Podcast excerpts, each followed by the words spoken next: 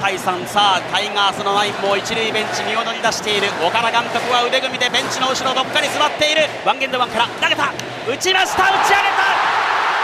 セカンド中野往来手を挙げている。取った。スリーアウト。試合終了。4対3あれという2文字はこの瞬間優勝という2文字に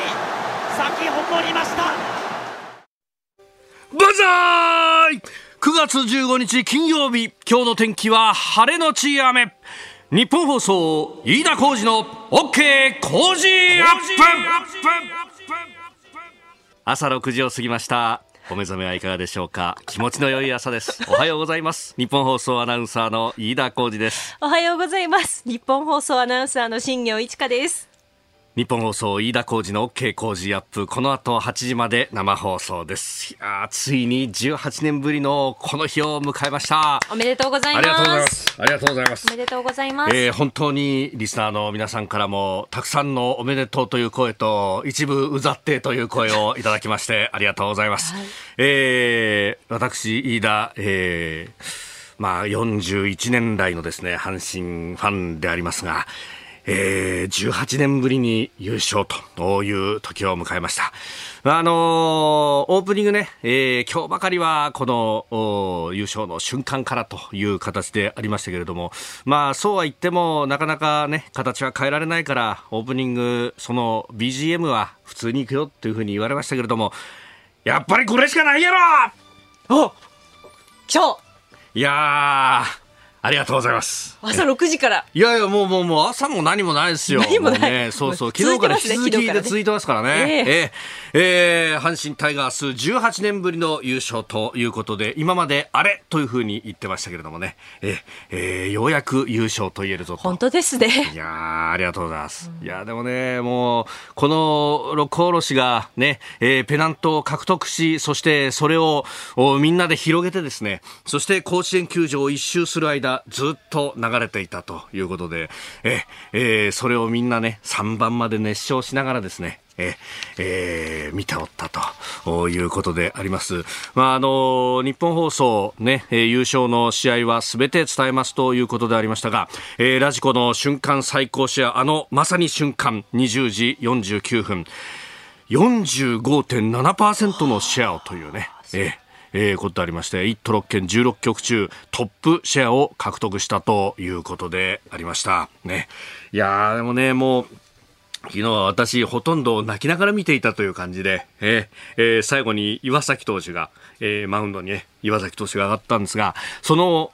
送っていく BGM が、あの、ゆずの栄光の架け橋という曲で、これはあの、脳腫瘍で亡くなった横田慎太郎さんが、打席に入るときに、流れていた曲ということで、やっぱファンの皆さんもね、それよくご存知で、もう大合唱しながら岩崎を送っていったと。で、その横田のユニフォーム24番をね、えー同期の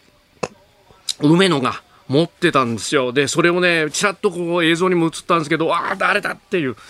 で、それをこうね、えー持って、最後、あの瞬間、えーまず梅野がマウンド行って、で、その後、お同じ同期の、お岩崎と一緒に宙を舞って、で、えーペナントと一緒に一周するときは今度は同じ同期の、えー岩貞が持ってというね、えーえーそういうなんか、こう、つながりみたいなものもね、えー見えたりなんかしたんで、わあ、これはいいシーンだなというね、えーえー、妙利に尽きるなっていうところがありました。いや、本当だったら私も甲子園には行きたかったんですけど。そうですよね。残念ながらね、先に辛坊さんが夕方の番組で大阪から出すっていうんで、で、しかもね、あの、ふ普段だったら増山アナウンサーがいるんで、あ、じゃあ僕も大阪行ってきますができたんですけど、昨日は増山さんもいないからねっていうね。えーまあでもね、あのー前回の優勝2005年の時というのは、私は入社してもう2年目、もう本当、這いずり回るような一日を過ごしている駆け出しの駆け出しだったんで、もうほとんど記憶がないんですよ。だから、は会社入って初めてなんかちゃんとこうね、阪神の優勝を見たなという感じであります。まあ、あのーこのね、優勝の瞬間、いやあー昨日の番組の中でもですね、持ってるアナウンサーということで、つないだ清水久志アナウンサー、え、えー今日すでにスタンバイをしてくれています。つないでみましょう。清水さんおはようございます。おはようございます。おはようございます。お疲れ様でございますすみません、ありがとうございます。いや、いや大阪のね、朝はどんより曇っていますが、今、東からですね、優勝の夜明けが優勝の夜あ明けがりました。いえやーー、もう光が差し込んできておりまして、ねええーいつもの大阪は朝を迎えていますが、すでに梅田の阪神百貨店、はいえーこの優勝セールで行列ができております。あすでにできてますか。もう昨日の夕方6時から一番乗りがいたそうです。あ6時からっても試合開始の時からすでえにそうみたいですよ。いやいやいや、はしかし、えー持っているアナウンサーは誰だ、このね、えー胴上げを誰か実況するんだって、2年連続で清水アナウンサーですよ、持ってますね。土曜日まではい。こんなことなかったんですよ。日曜日に、うん、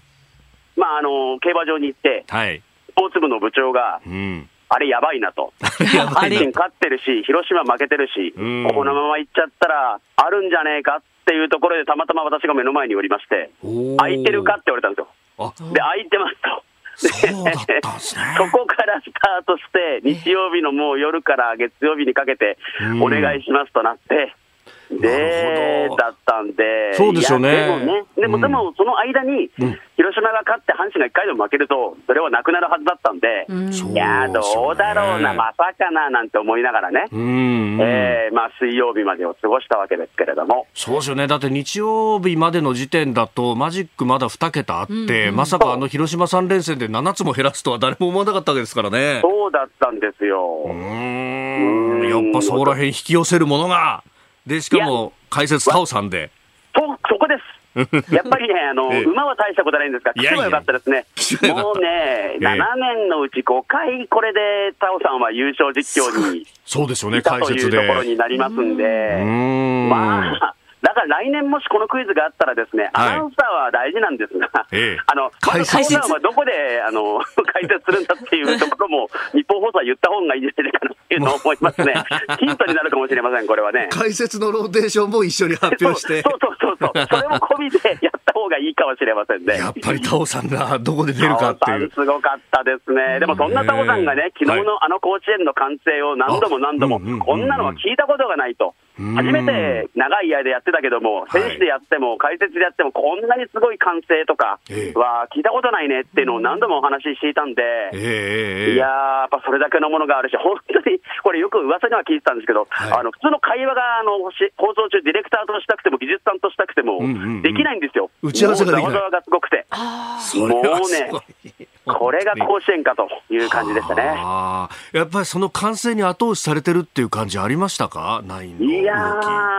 えっ、と、それは、えーとごめんなさい、えー、後押しされてるのは誰が？阪神の選手たちが。そりゃそうですよ。だからなんか岩崎投手も逆になんかいつもと違いすぎて、ちょっと、ちょっとやっぱりね、出ボールがいつもより上上ずってましたもんね。あー。音圧なのかな？わかんないですけど。なるほどはい。ねねえ、本当にそれは感じましたけども、まあ、うん幸せだと思いますね、今、18年前の、ね、優勝している選手はいませんけれどもね、はい。あの時のコーチ、えー選手がコーチになって、ねえー今岡さんとかね本当に導いたわけですから、そううんいう意味ではね、えー本当に優勝知らない、もしくはあの2005年の時に生まれてないとか、生まれても全然記憶がないですって子ばっかりですから、そうですよね。そういう意味ではね、あのタイガースの今後のためにもいい経験になった、あーこの2023シーズンだったんではないかね。うーん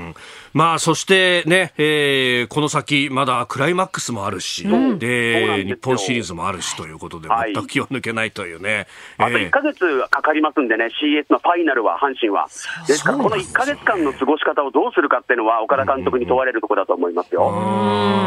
ねえ岡田さんはあのビールかけの時に今回は予行演習やからまた1か月半後にやるからっていうふうにね おっしゃってましたけどね。そうですね、よくね、あの解説の方にこれ伺うのは、はいチャーはね、やっぱり疲労が抜けると、ただね、バッターは感覚がやっぱり問われるので、この感覚がどうするかっていうところは、でも岡田監督だったら大丈夫だと思うよともね、解説の方、いろんな方に聞くんですけど、お話をしてくださいますんで、まあ、そこでしょうね、まあフェニックスリーグという2軍のリーグに行くのかとか、ね、なるべく紅白戦をやるのかとか、いろんなことがあると思いますが。やっぱその辺は生きた球を見てで振っとかないと感覚が鈍るっていうのはあるんですかね野手の方々は。特にそうみたい。です。ピッチャーはそんなことないんだよってことは聞いてますけどね。はいそういうコンディション作りもまたこれから先寒くなってきたりするから難しいっすよねあ本当ですね。で、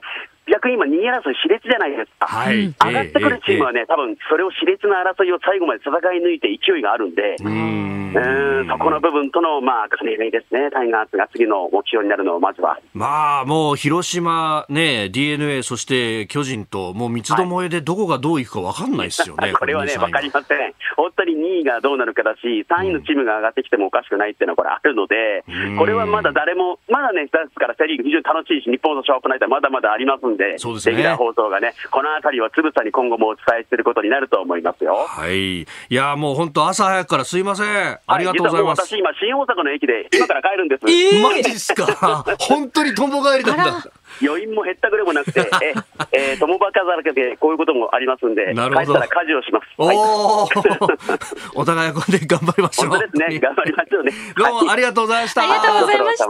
ありがとうございました。えー、2年連続でこの胴上げ実況をしました持ってるアナウンサー清水久志アナウンサーとつなぎました、えー、そして日本放送では特別番組「ショーアップタイガー」18年ぶりのあれを緊急編成いたしまして、えー、9月18日来週の月曜日、えー、夕方3時半から、えー、タイガーさんが待ちに待ったあれの感動をたっぷり生放送でお届けいたします。もうあれって言わなくてもいいんですね。まあまあ優勝でも全く構いませんけども、次はね、あのー日本シリーズを制した時をどう言うかうね。あなるほど。これはあの、岡田さんの中にも言葉がないんで、うん。えーいい言葉があったらと、まあ、それなのかこれなのかどれなのかというところでございますが、えーパーソナリティは私だと、お松村邦弘さん、そしてゲストとしてスタジオには、えー増田岡田、増田秀彦さんと千秋さん、えー電話では須田慎一郎さん、ダンカンさんといった阪神ファンの方々が大集結をいたします。えー果たして2時間で足りるのか、えーぜひこちらもお聞きください。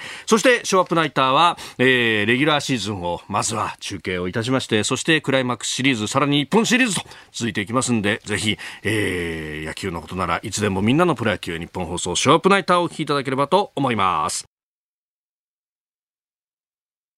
あなたの声を届けますリスナーズオピニオン。ぜひメールやツイッター改め X でご参加ください。今朝のコメンテーターは戦略科学者中川浩二さんです。取り上げるニュース、まずは欧米の企業の投資先、インドから中国などへ切り替え続くというニュース。そして、ロ朝首脳会談、さらには岸田改造内閣、昨日本格始動しました。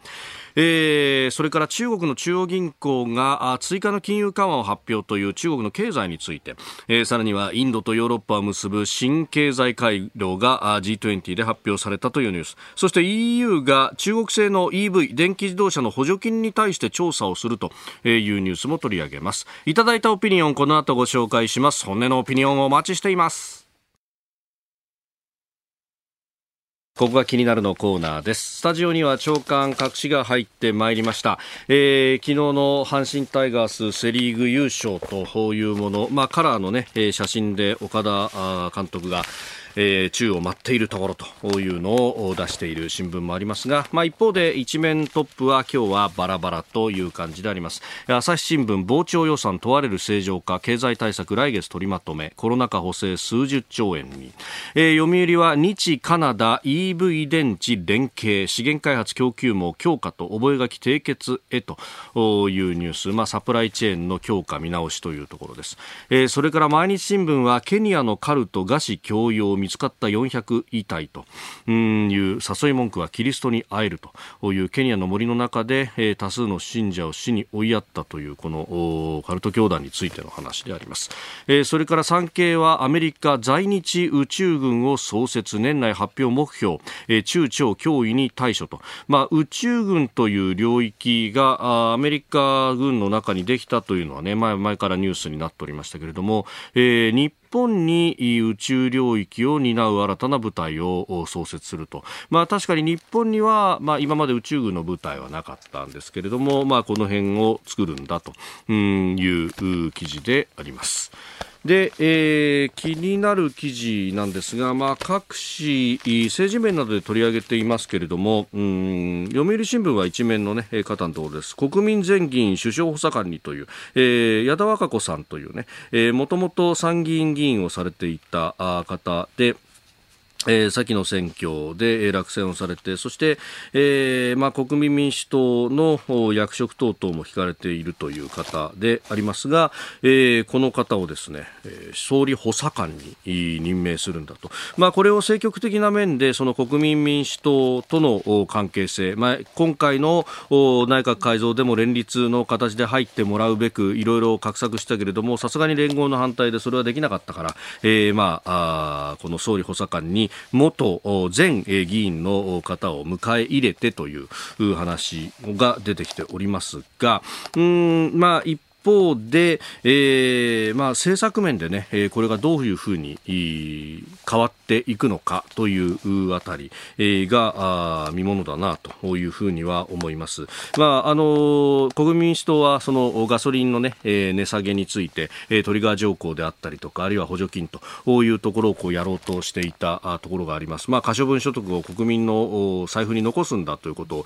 玉木さんもおっしゃっていたわけでありますが、まあ、この辺を、えー補助金ではなくてじゃあ減税でやろうかという時に、まあ、今の岸田政権ではなかなか難しいだろうと、まあ、財務省政権だからと言われておりましたけれどもじゃあこの矢田さんが入ったりあるいは国民民主党がある程度の影響力を行使することができるようになった時にどう変わるんだろうねというところは見ていきたいと思います。ここが気になるでした。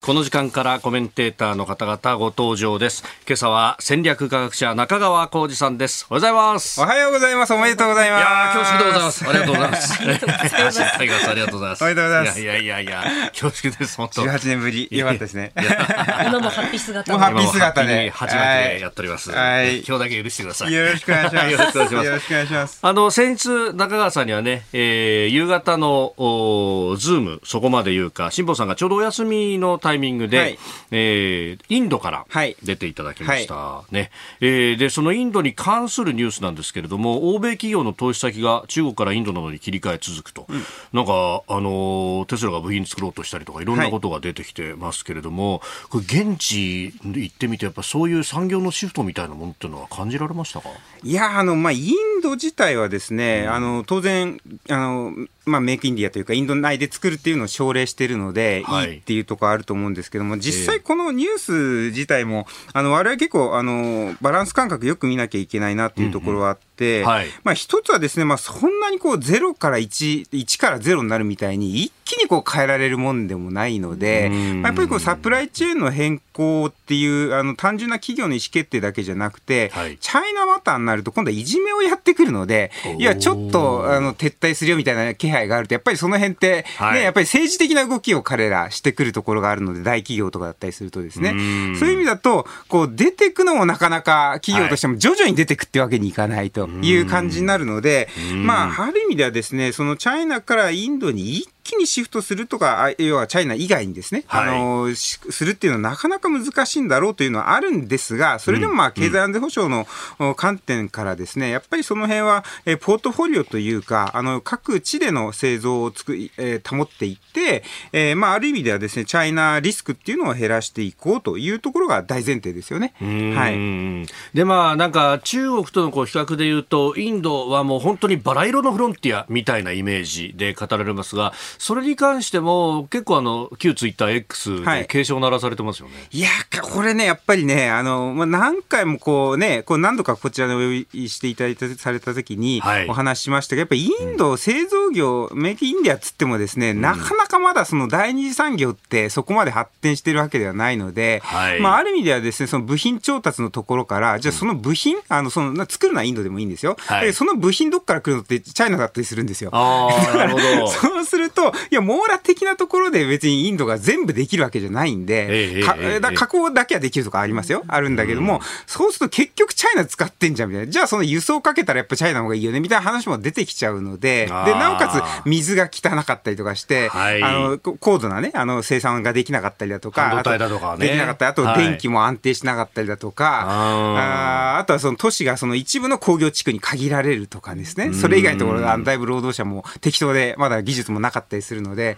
といろんな人だったり、その物資だったりだとか、インフラだったりっていうのが、まだまだ全然、そのチャイナから変えられるスイッチができるようなものでも、インド側もないという、だからチャイナワターだけじゃなくて、受け入れ側のインド側もないというところで、一気にインドとこれはなかなか難しいでしょうというところだと思いますね。召集官の違いだったりとか、えー、あるいは通関もむっちゃ時間かかるな、これとか、そうですよね。ところでこうぶつかりますか。えー、まあだからチャイナの人との騙し合いっていうのはある意味では企業慣れてきたわけですけども、はい、インドとの騙し合いっていうのにまだ慣れてなかったりとか、そういう召集官とかもいっぱいあったりするので、うん、まあまあ、なんていうんですかね、あの文面上とか書面上では簡単に、いや、じゃあもうチャイナダメなんだったらすぐね、デカップリングでインドなんていうのはもう簡単なんですけども、はい、全然そんな感じでは、あのだしチャイナ側もインド側もではないというところは認識しておかないといけないと思いますね。なるほど。はい、まあその辺のね、えー、解像度の高い話、はい、今日8時まで伺っていこうと思いますので、よろしくお願いいたします。えではこの時間取り上げるニュースはこちらです。ロシアとの首脳会談北朝鮮が成果を強調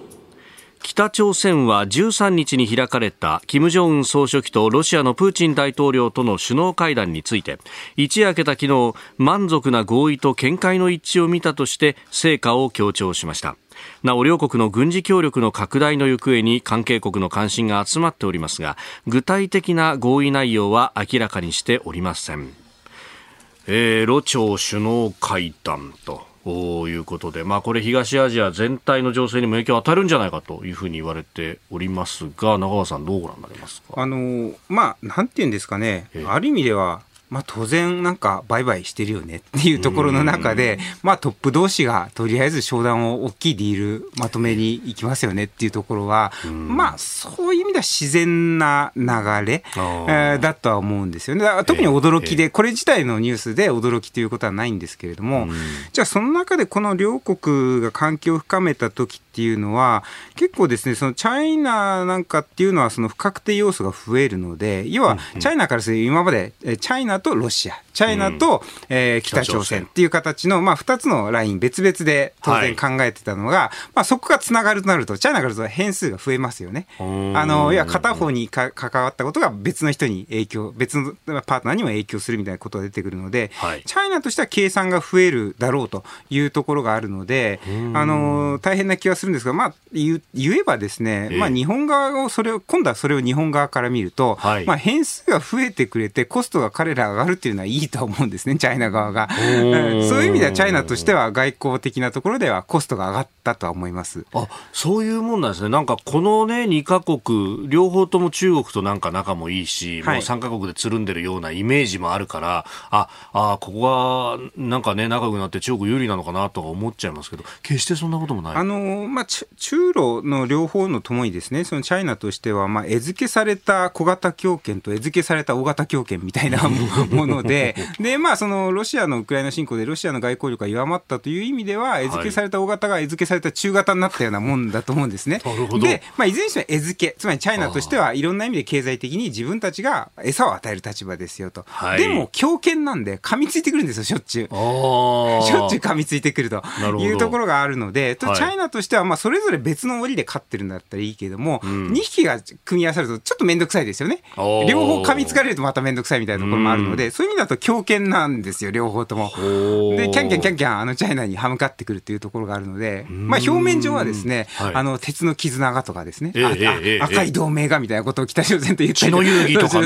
たりするんですけども、はい、まあ、それは表面上で、めちゃめちゃこう、こいつ両方が信じ、信じてないわけですよね。信用してないんですか、えー、だってしょっちゅう噛んでくるし、サイバーアタックをね、チャイ、はい、あの、北がやった時にも、えー、とチャイナに偽装してやったりするわけでしょ？チャイナとしては、チ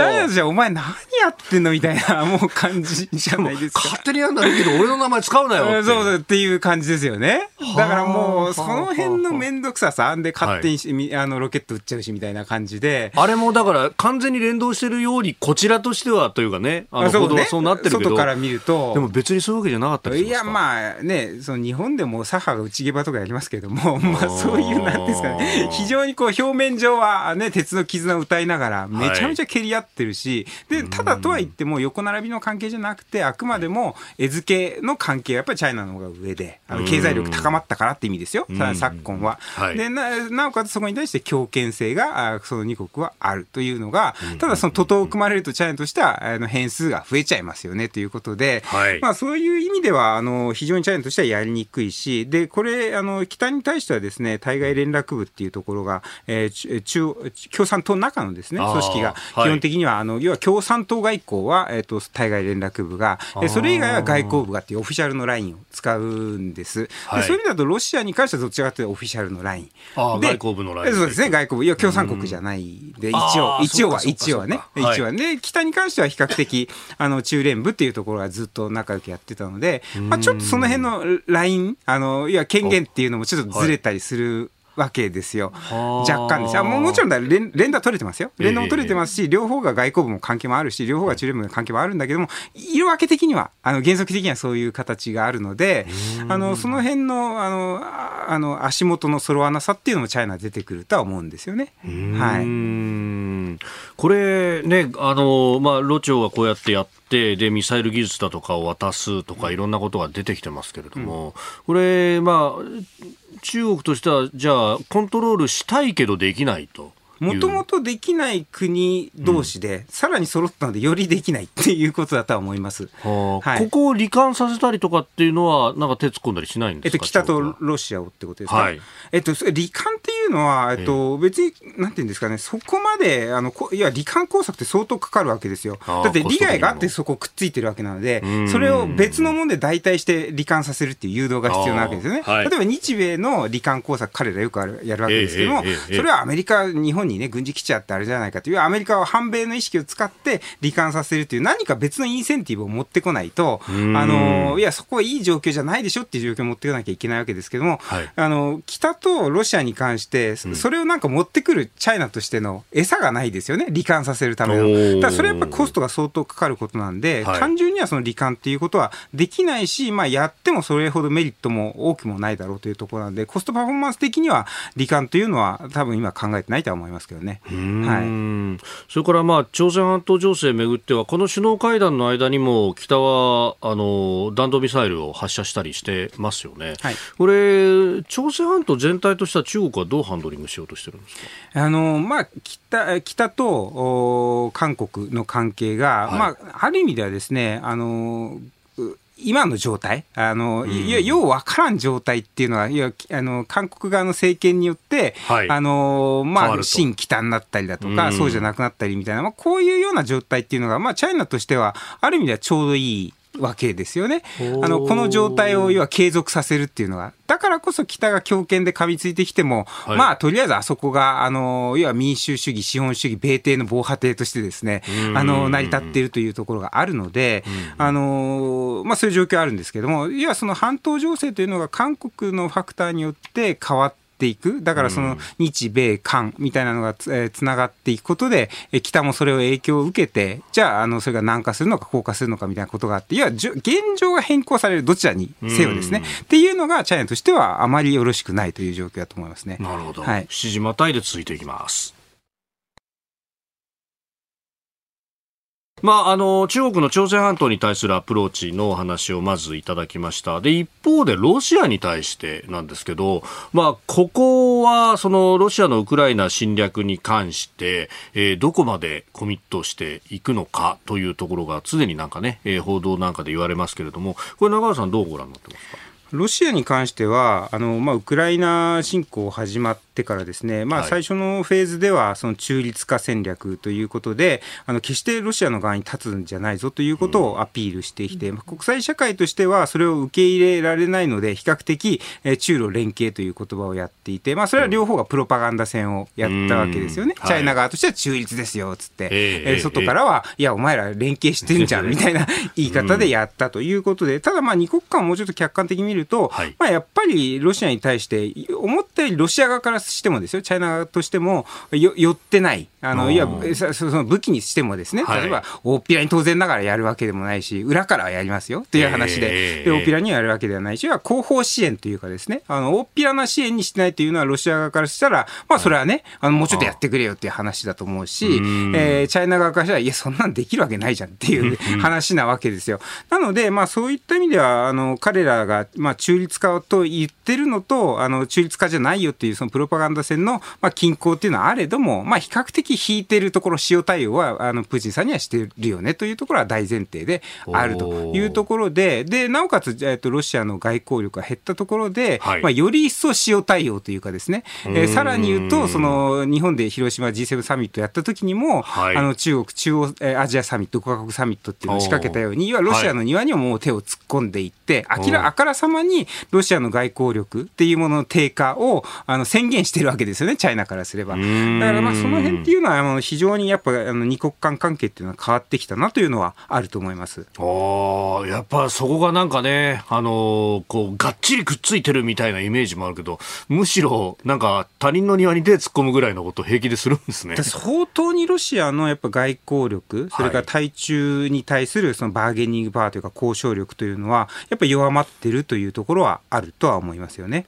はいあの中国がね、中東に関しても、イランとサウジの仲介をやったとかいろいろ言われますけど、あの辺ももともとロシアのプレゼンスがあったところをやっぱり手突っ込んでってるんですか？そうですね。あの、まあ、中東、まあ、先ほどお話した中央アジア、それから中東なんていうのは当然わかりやすいですし、あと、例えばアフリカなんかもですね、やっぱりロシアの影響力が多少あったところも、それもやっぱり減ってるので、より一層チャイナが元気よくなっちゃってて、で、この間ブリックスのね、あの、はい。首脳の会談が南アであったと思うんですけども、はい南アフリカであれとかも新しく6カ国ね、あの、はい。入りましたということありましたよね。で、その、あの、構成国、まあ、エジプトとかサウジ、イランとかですね、アルゼンチンとか見ていると、まあ、やっぱそれぞれですね、あの、主に息がかかってるのはチャイナ。あ続いて息がかかってるのはインドみたいな形で、内部誰を6カ国入れるのかって、あそこ非公開なんですよ、あのブリックスってね。あーの会議会議そうそう、会議がね、申請があったのはもっと20何個かあったみたいな話をしてるけれども、ええ。実際6カえ国、じゃあどういう影響力で決まってるんですかって見ると、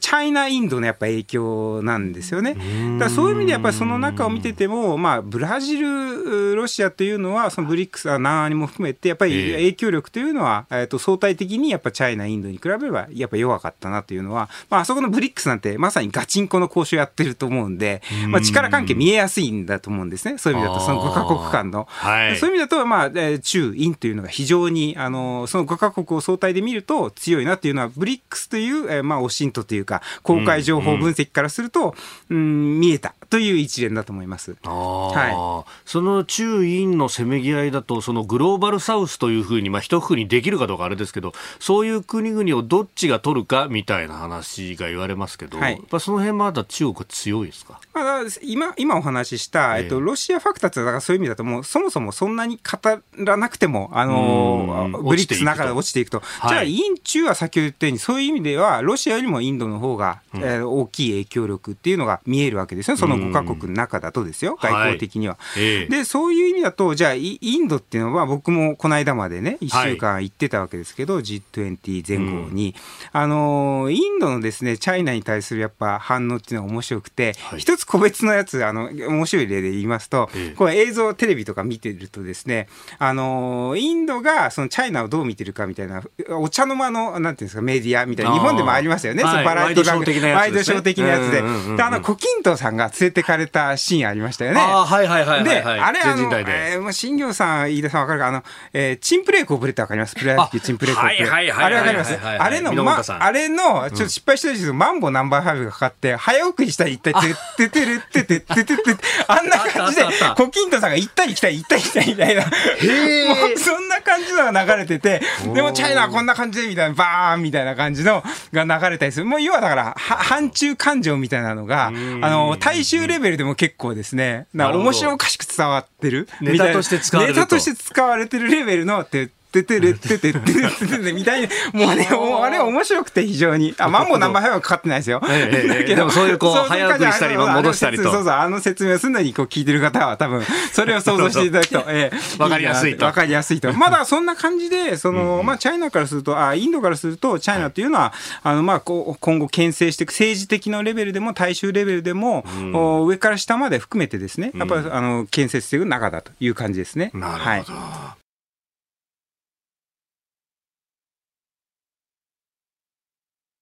ここでポッドキャスト YouTube でお聞きのあなたにお知らせです。ラジオ局日本放送飯田浩司の OK コージーアップ週末増刊号を毎週土曜日の午後に配信しています。1週間のニュースの振り返りニュースの予定やコメンテーターのラインナップをご紹介しています。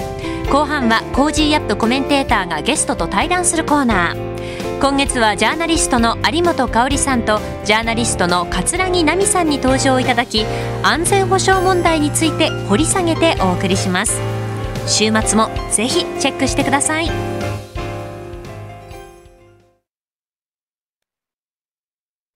おはようニュースネットワーク。ではこの時間取り上げるニュースはこちらです。第2次岸田再改造内閣が始動第2次岸田再改造内閣は昨日本格始動しました。岸田総理大臣は経済、社会、外交安全保障の3つの柱で政策を進めていきたいと強調し物価高対策や構造的な賃上げの実現人口減少による少子化対策に向けて経済対策の策定を月内に閣僚に指示する方針です。えー、今日閣議決定する副大臣政務官人事に向けて調整を進めていくということでありますが、えー、昨日からね、まあ、各閣僚の方々が省庁に入って、まあ、会見を行ったりとか引き継ぎやったりとかしておりました。この再改造内閣顔ぶれを見て、えー、長川さんいかがですか？あのやっぱ派閥にやっぱ相当配慮してますよね、まあ、大宏、まあ、宏池会という大宏池会ですよね、と、ね、はい、あの清和会門で、茂木派もっていう形で、はい、でなおかつこう、総裁選でチャレンジしてきそうな方はね、はい、とりあえず手下に置いてというか、閣内に入れたりとか、ね、内に入れたりとか、あの幹事長でね、茂木先生置いたりだとか、まあ、そんな感じで、なんていうんですかね、こう、あの、次の選挙に向けて大きなアピールをっていうよりも、あの、総裁選突破内閣っていう感じ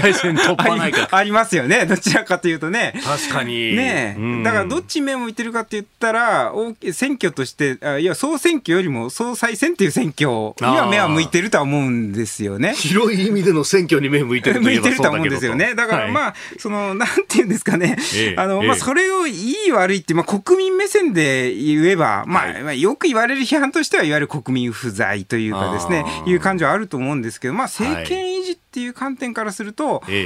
まあ、なんていうんですかね、総裁選突破内閣っていう意味では、あの、あの、わかりやすい。わ、まあ、かりやすくやってるんだろうなという気はしますよね。えー、そこの目的に向けては確かに最短距離を取ったと。極めて合理的だし、うん、まあ、いわゆる人事の鬼というような、ね、はい、岸田総理の、まあ、岸田総裁のですね、動きなんだろうとは思うんです、という感じですよね。確かにこのね、ライバルたちは全部、こう、矢面に立ちそうなところに配置しておいて。全部ね。そうですよね。だから非常にその、あの、選挙突破内閣総裁、かっこ総裁選ですけども、あの、す、素晴らしいなっていうところはあるとは思うんですけど、うん。まあだから、あれですよ、支持率自体もなんかね、調査みたいなのも、あの、はい、上がってましたけど、やっぱそこまではっていう感じですよね。えー、読売新聞の調査、内閣支持35%変わらずという紙面、ねはい、ですよね。だからそういう意味だと、まあ、そこも当然分かった上でやってるんでしょうから、分からずにね、あの、上がると思ってやってるということはないと思うんです。そういう意味では。はい、だからそういう意味では、まあ多分、あの、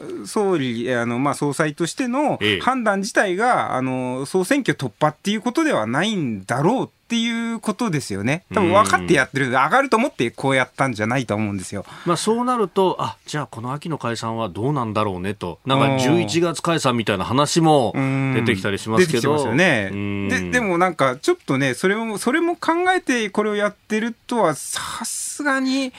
ちょっと思えないような布陣ですよね。あの、あくまでも想像に過ぎませんが。はい、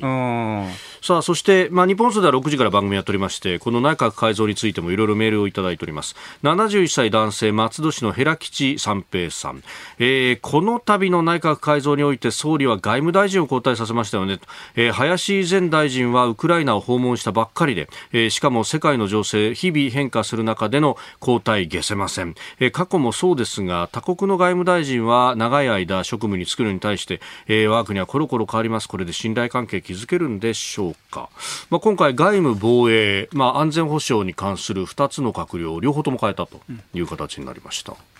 まあ、あの外交やってたね、岸田、はい、あの総理という方からすれば、あまあ、はい、ある意味ではですね、その自分がやっぱり外交イニシアチブを取るんだというものの表れなんだろうとは思うんですよね。そういう意味だと、まあ、いろんな形で動きが、まあ、あの個人的な動きとしても目立つような、あの、はい、嫌だという意味ではなくて、林、えー、前外務大臣になりますか？で、はい、っていうことよりも、あのまあ、自身がイニシアチブを取った上での、えー、今回の新しい、えー、新外務大臣をというような、なんかこれはそういう印象がわかり、まあもちろんしん、ね、心の内は分かりませんけれども、はい、なんかそれはやっぱり言葉のね、節々から出てらっしゃるんで、うん、なんかそういうのはイメージはありますね。えー、そうすると、まあ人が変わっても、この政権全体の外交姿勢みたいなものは変化はないだろうと。えー、とます。で、特にあの他国のか他国からすればですね、まあ、に、日本ってそんなもんだよねっていうところはあるんだと思うんですよね。まあ、ある意味アメリカの外交に引っ張られていくしっていうしとこもあると思うんで、まあ、その辺でなんていうんですかね、その、はい、日本自体がな、なんで突然みたいな、多分そういうサプライズでもないんだと思うんで、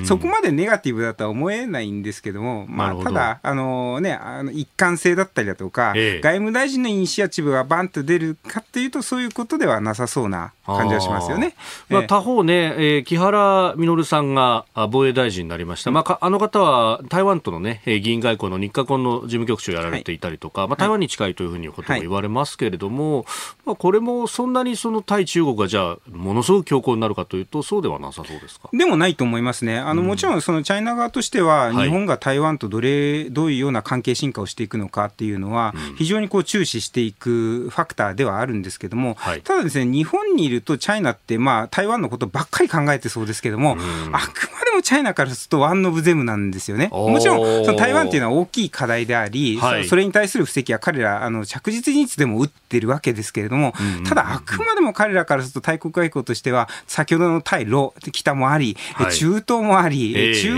央アジアもあり、もっと言うと印中紛争を抱えており、アフリカ外交も南米もありみたいな、まあ、その中のあくまで one of them なんで、はい、まあ、日本側としては台湾に関しては非常に注視しておかなきゃいけないけれども、彼らからすると one of them なので、まあ、もちろん、あのー、ね、木原先生に新しく変わったっていうのは、はい、あのー、当然注視はしてますけれども、それによってなんか大きく変わるから、彼らのリソース分配も変えようと、台湾に対するリソース分配も変えようと、うん、そういうようなところまでは彼らの動きからも感じないし、そうは思ってないと思います。なるほど。はい、だからこれ、なんかね、えー、中国国内で例えば経済がどーんと下がったりなんかすると、もうすぐ台湾に攻め入るみたいなことが言われたりしますけど、そんな短絡的にはならない。そうですね、あの中国経済自体が、まあ、不満の種がですね、政権にどんだけ向く、向いて、で、それが対外的に発信されるのかっていうところの、いわゆるこう、なんですか、旧共産圏であるような独裁国家が、どう外に向けて、そのミスリードをしていくのかっていうところの話だと思うんですけども、その大衆レベルで文句が来るところから、政権の意向を変えるまでの間って相当のレイヤーがあるわけですよね。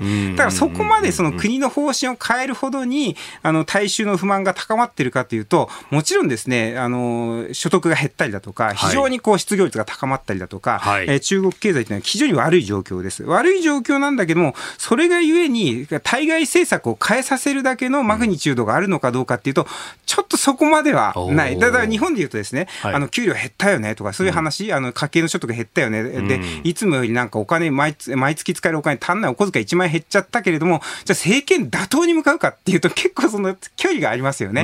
だからやっぱりその辺っていうのは我々考えなきゃいけなくて、独裁国家だから不満があるとすぐに上に突き上げて、その上の突き上げを上は嫌がるから、対外的にあの発出先を見つけるんだっていう論は、かなりですね、このはしょった論なので、やっぱその辺はもうちょっと我々はあの冷静に見なきゃいけないだろうというところは、我々としては対話必要です。台湾側。だ彼らのあの意識をエミュレーションするとちょっと違うだろうというふうに思いますね。はい。えー、そしてもう一つ用意していたニュースが中国の中央銀行、人民銀行が追加の金融緩和を発表と、これ、不動産とかの話ととか、どうハンドリングしていくんですかあの一番ポイントはですね、彼らがそのデフレに対する警戒がやっぱり弱いというところがあると思う。で、インフレってもともと警戒強いんですよ、彼ら、旧共産権の影響から、はい、で財政バランスきちんと規律保とうとしているたりするんで、だけど、デフレに対する警戒感弱くて、あの CPI とか PPI 落ちても、ですね、はい、これ、デフレじゃないってずっと言い張ってるんですよね。であの年末まできちんとコントロールされた状況だって言っていて、どちらかというと、僕はこの経済的な問題っていうのもあるんですけども、彼らそれを経済統計が言っちゃってるんです。年末まで大丈夫ですよ。もう回復します。で、回復しなかった場合に、いや、経済ダメージじゃなくて、政治政治的なダメージを食らうはずなんで、言っちゃってるから、大丈夫なるよって。明言してるから。明言してるから。だからそこはちょっと危ないし、はい、あと財布の紐が硬くなっているというところは、えー、単純に経済問題としてデフレか、いわゆるデフレですよね。危ないと思います。はい。以上、おはようニュースネットワークでした。続いて、教えてニュースキーワードです。インドとヨーロッパを結ぶ新経済回廊が G20 で発表。アメリカのバイデン大統領やインドのモディ首相を含む G7 あ G20 諸国のリーダーらは今月9日インドと中東ヨーロッパを鉄道や航路などで結ぶ大規模な経済回廊の建設計画を発表しました IMEC インド中東ヨーロッパ経済回廊と呼ばれるこのプロジェクト。インドとアラビア海を結ぶ回廊とアラビア湾とヨーロッパを結ぶ回廊の2つで構成されまして貿易コストを削減雇用創出温室効果ガスの排出を削減し効率貿易の効率を高めるということだそうです。ということなんですがうんインドこういうこう野心的なものをいろいろやってくるんですか？あのまあ言われているのがその1対1路、はい、チャイナの1対1路という経済系構想ですよね、うん、あのに対抗するというものが一番伝わってきている、あのまあ、米インの間だと思うんですけども、やっぱりこう G20 に先駆けて、まあ、はい、モディさんがですね比較的こう内政向きのアピール、来年の総選挙に向けてのやつでぶち上げたなという第一印象です、そういう意味では。アメリカとしてもそれにまあ一応乗るよねと。いう、あまあ、チャイナ牽制という意味でということに乗ったと。はい、ただまあ実際中身見ると、やっぱりその貿易っていうのは当然こういった形でね、あのアメリカバックアップでいけるとは思うんですけど、インドの物品の輸出入ということで、チャイナの1対1に対抗できるかというと、はい、まあ、チャイナの場合、貿易だけじゃなくて、あのインフラ金融も含めて、それから対外直接投資も含めて、それから技術輸出も含めて、まあ、ある意味ではですね、パッケージがかなりもうきちんとしたものなんですよね。それに対して貿易だけの線路を直結しただけみたいな形が、はい、果たしてどんだけ対抗できるのかというのは、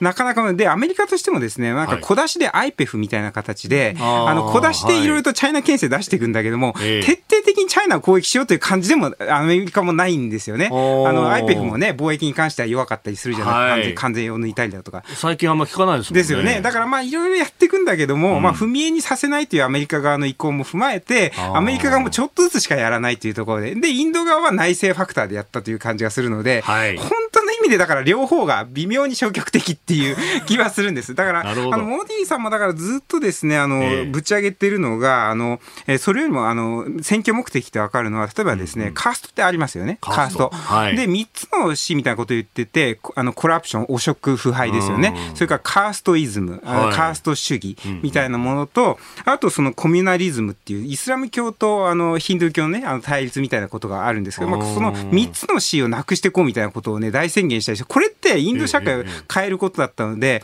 で要は2047年っていうあの独立100年までにやろうみたいなことを言っていて、それってでも先のことだから、多分自分が達成できなくてもいいんですよ。だけど社会問題をとりあえず語ることで、なんかそういう内政も、やってるかなんて、なんてやってる感だったりだとか、長期に向けてボール投げときゃいいやみたいな、まあどこの国のね、あれもやったりするんですけども、っていうのもなんか見えたりですね。ちょっと選挙対策強いなっていう気がしますね。なるほど。IPF に、あ、このかあの IMC についても。はい。なるほど。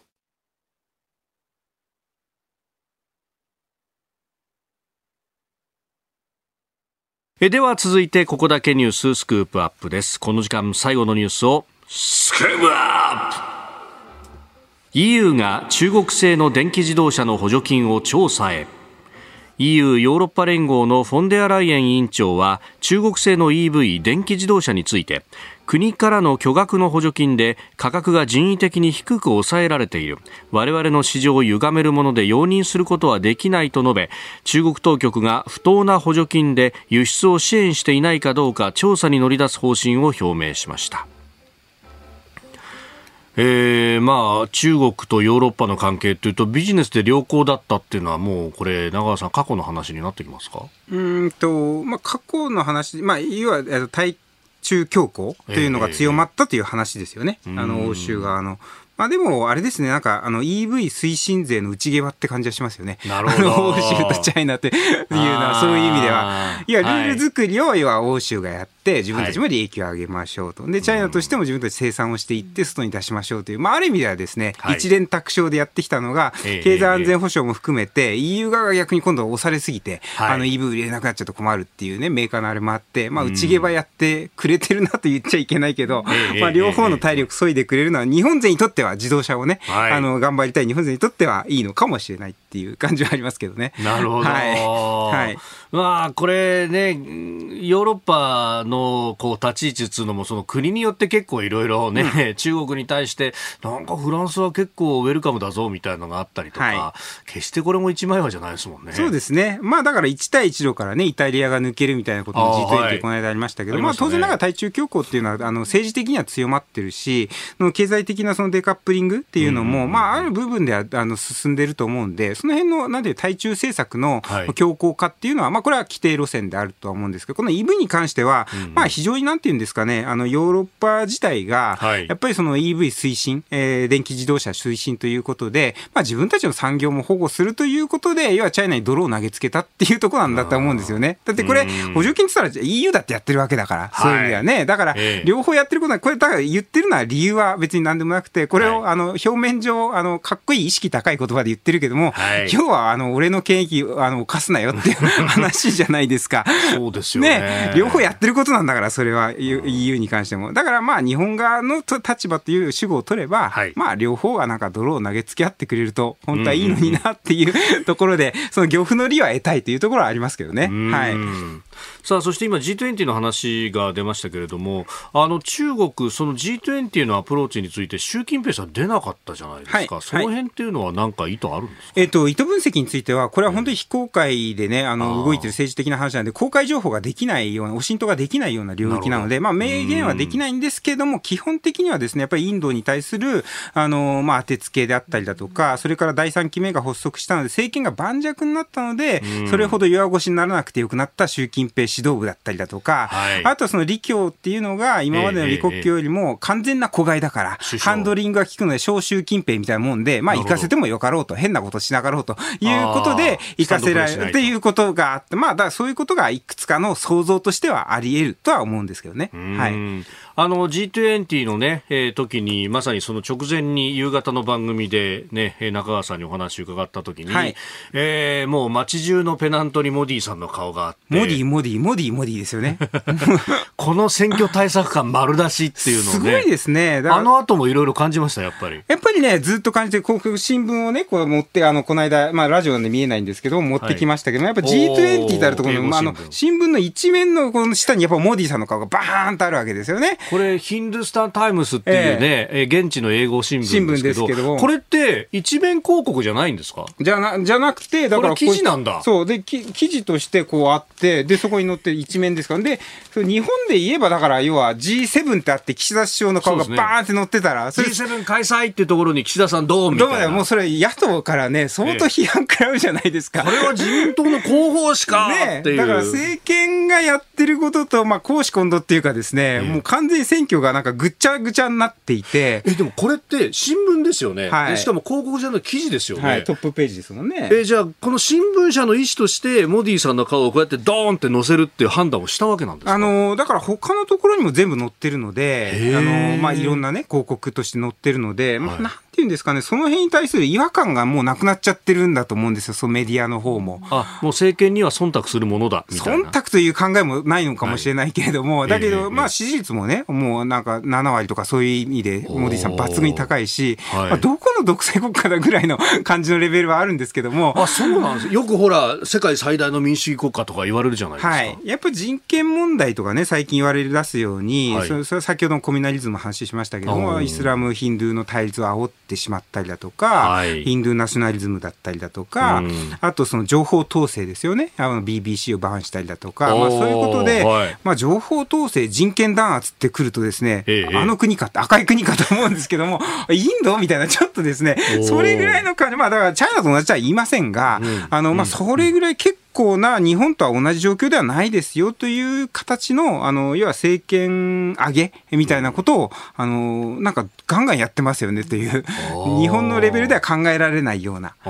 うん、それが外交にもやっぱりこう、入ってきますか？そうですね、あのこの間も au っていうのが参画を決めましたけれども、au っていうのはアフリカ連合ですね、はい、であのまあ、習近平がブリックスのこの間の首脳会談行った時も、au との会談やっていて、G20 の参画を、えっと、後押しすると言ってましたけれども、はい、あのまあ、あの規定路線通り、G20 でまあ参加あの、インド議長国も参加することで決まりましたみたいな話出ましたけれども、要はインドとしてはですね、議長国の時に G20 に au を入れたということで、はい、えー、まあ、これも選挙目的ですよね。まあ、外交的にもプラスだとあの彼らは思ってるんですけども、はい、内政も外交もプラスだと思ってるんですけど、実際には外交はですね、要は au っていうのは相当にチャイナの影響力の高いアフリカ諸国の集まりであるので、うん、G20 に、えっ、と、チャイナの影響力のあるワンポストを用意したみたいなものになってしまうので、敵に塩を送ったみたいな。っていう感じになっちゃうわけですよね。なので、あの、インド側はですね、内政も外交もプラスのことだねと思ってるけれども、はい、内政はプラスだけど、果たして外交的に本当に G20、ええ、今後も続くインドが議長国でない時の G20 もある、えー、ところに au が入って、ちゃうというのは、それほどな、あまあ悪いことじゃないんですよ。だけども、そこら辺の警戒なくですね、物手を挙げてっていう状況だったので、インドも、あもうなんかみんながみんな、あその、なんていうんですかね、内、あの内政、内政向きというか、あの G20 でお祭りムードに飲み込まれてるなという雰囲気はありましたよね。なるほど。えー、結構もうすべてがモディ上げに使うっていうような感じ。だからよく見えなくなっちゃってるところあると思うんですよ。で、政権の方じゃなくて、その比較的政権から遠い指揮者にも聞いたんですけども、はい、あの、まあ、その辺に関しては、インド、アフリカではインドの方が、えー、チャイナよりも影響力多いからねとか、不思議なこと言ってたんで、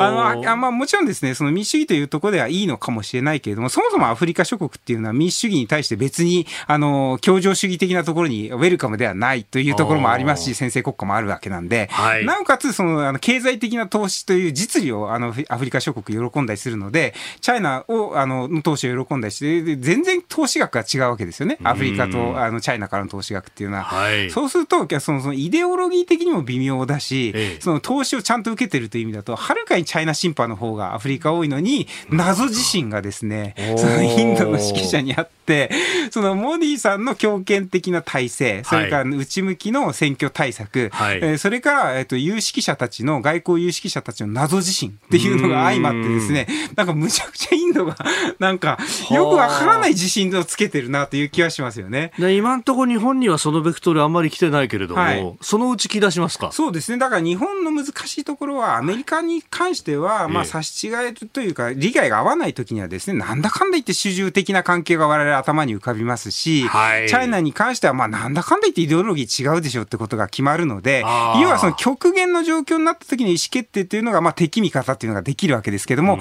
インドに関して、我々、その、規定の定義がないんですよね。なので、あの、ここの人は敵なのか味方なのか分かんないそう。で、難しいディールを仕掛けたら、え、一番いい、いいディールならいいんですよ。日本にとって間違いなくこれいいよねっていうことだったらいいんですけども、これどっちか判断つかないよねっていう場合に、このインドに乗ってった方がいいのか悪いのかっていうのを毎回毎回計算をして、プロコンというかですね、ポジネガを判断しなきゃいけない。外交コスト相当大変な付き合うの国だなという気がしますよね。なるほど。えー、で、その上ね、いろんな召集感が違うとか、違うとか騙してくるぞみたいのもあるし。だから先ほどの回路ありましたね、IMEC っていうインド中東欧州経済回路っていうのがありましたけども、はい、これも乗るかと言われたら結構毎回計算、これも計算しなきゃいけないとかっていうところも日本があったりするので、今後ですね、インドが大国化していくときに、はい、日本は相当にこう毎回外交コストをかけた計算をしていかないといけないというですね、まあコスト増の要因が増えたなという気がします。いややっぱってみると分かることっていっぱいあって、インドに対して決してバラ色だけではないぞと。そうですね。やっぱりクワッドなので、対中牽制なので、はい、敵の敵は味方なのでっていうところで、どうしても、まあ、当然その辺は間違いないんですよ。だけども、実際に彼らは反米であり、反中でありというところの DNA はあるので、はい、その辺を我々は毎回見極めて、うーんっていう悩まなきゃいけないっていうところはあると思いますね。しかも謎自信。謎自信。向こうは謎自信で ぶつかってくる。いや、もう最高のマザーを、あデモクラシーの母だからみたいな。よくわからんっていう。なるほど。えー、スクープアップでありました。あなたと一緒に作る朝のニュース番組飯田浩司の OK コージーアップ日本放送の放送エリア外でお聞きのあなたそして海外でお聞きのあなた今朝もポッドキャスト YouTube でご愛聴いただきましてありがとうございました